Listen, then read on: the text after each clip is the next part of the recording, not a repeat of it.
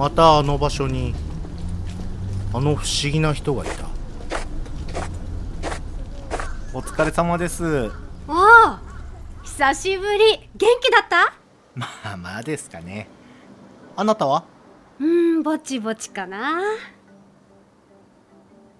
こんな会話をするこの人の名前を僕は知らない。職場からそんなに距離のない雑居ビルの狭間にある小さな公園そこのベンチで必ず会う。職業も性別も全て不明。春夏秋冬いつも奇抜な色のタキシード姿のこの人。まあまあっていう割には疲れた顔してない？大丈夫？そういう風に見えます。ちょっと仕事で嫌なことあって。なになに？私に言ってみなさいよ大したことじゃないんですけどね。取引先のお客さんから嫌味言われちゃって。どんな？ああれ？お前使えないなとか。それは言われ慣れてます。うーん。その人から「そんな年でアルバイトとか恥ずかしくないのか?」って言われたんすよ。えそんな年って今いくつ？今年で36歳です。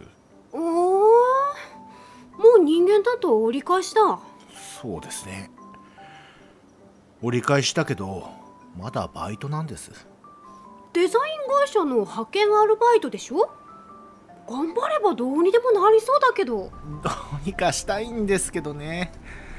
僕コミュ障なんでなかなかチャンスもないんです君ってさ典型的なマイナス思考だな。そうなんですよ。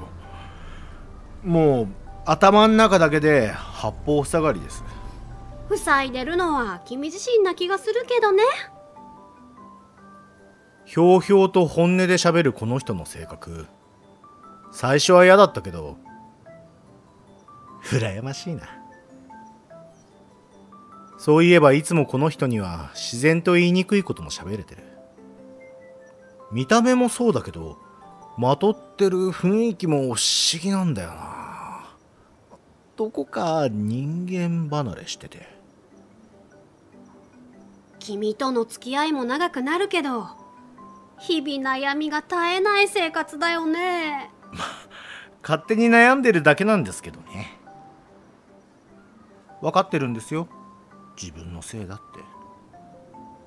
今の君はどうしようもないってことが増えすぎて片付けられない感じかな。本当？いつも何でもお見通しですね。まあお仕事柄？わかるもんなんだよ。本当に不幸で優しいいい青年だな私は地蔵。この公園の橋にひっそりと住んでいる。ひっそりとしすぎているせいでお供え物もなければ拝むやつもいない。なので人間のふりをしてこの公園のベンチでお供え物を待つのが日課。だがしかし誰一人寄りつかない。なぜだ？こんなに派手なのに。唯一いつも「お疲れ様です」と声をかけてお供え物をくれるのはあの気弱な男だけ。大変ありがたくいただいているけどなんかもらってばっかりで地蔵としては歯がゆいばかり。神通力で悩みを聞くことしかできないからな。もっと何かしてやれることはないもんかな。いかにも性格の悪そうなサラリーマンが休みに来たな。ほうほう。こいつらあの気弱な男を知ってるな。はあこいつらか。あの男に恥ずかしくないのと言ったバカタレは。よーし。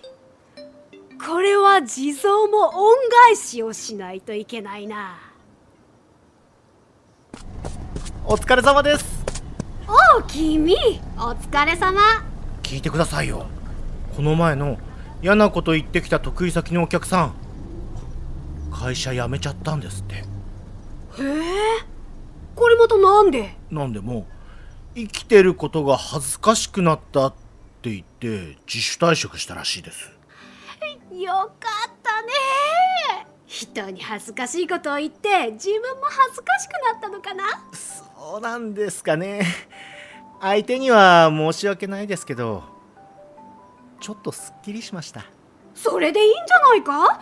ずかずかと人の懐に入り込んで失礼なことを言ってきたんだし申し訳ないなんて思わず「ざまあ!」ぐらい言ってやんなさいな。それでやっとトントンじゃないかな。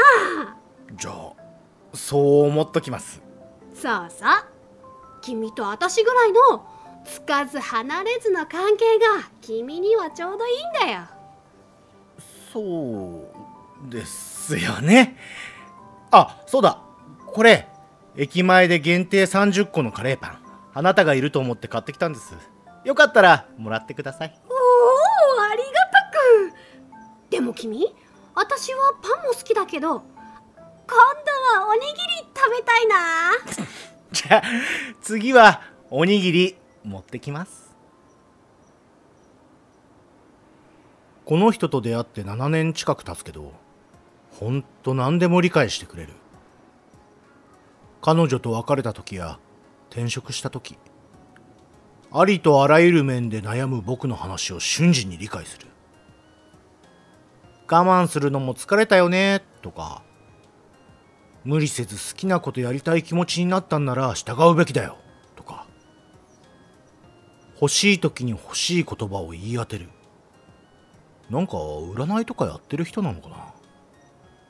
君悩み相談よりそろそろご飯食べないとまずいのではないの？え？あやばい！時間ない。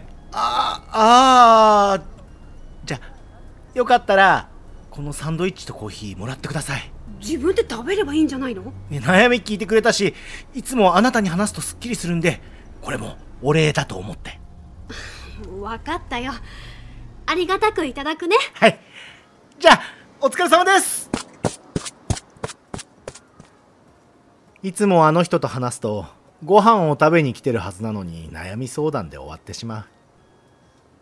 まあれぐらいの距離感の人だから悩みも話しやすいのかなだから距離を詰めずにこのつかず離れずのあの人とこのままがいいんだろうな。うん僕にとっては。サンドイッチ美味しく食べてくれるといいな。